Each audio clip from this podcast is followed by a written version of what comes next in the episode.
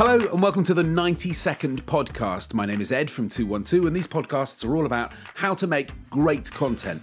On this episode is Sunjay Singh, a man who is making content 24 7. Sunjay, over to you. Hi, my name is Sunjay Singh from Life Media UK. We're the video marketing experts, so we work with brands to get them in front of their target clients using powerful video strategies. Okay, we've got about a minute left. Give us one tip for making memorable, impactful content be careful to never use what I would call trance language. So if you walk into a shop and someone says, Hi, can I help you? You almost instantly say, uh, No, I'm just looking, thanks there is just this language out there which we're so used to that it initiates a kind of pre-made response. It is the most bland, vanilla, unmemorable, unremarkable thing ever.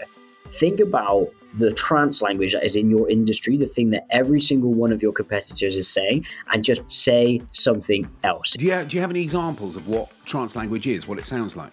You know, you see it often in, on websites. You know, we're very collaborative, we're innovative means nothing to anybody because, of course, you have to be those things.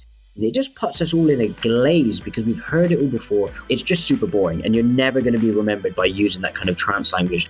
Thank you, Sunjay. I'm afraid we're out of time. That's the problem with having a memorable and yet ultimately ridiculous concept for a podcast. And there you go, everybody. Make sure your content doesn't get ignored by avoiding trance language.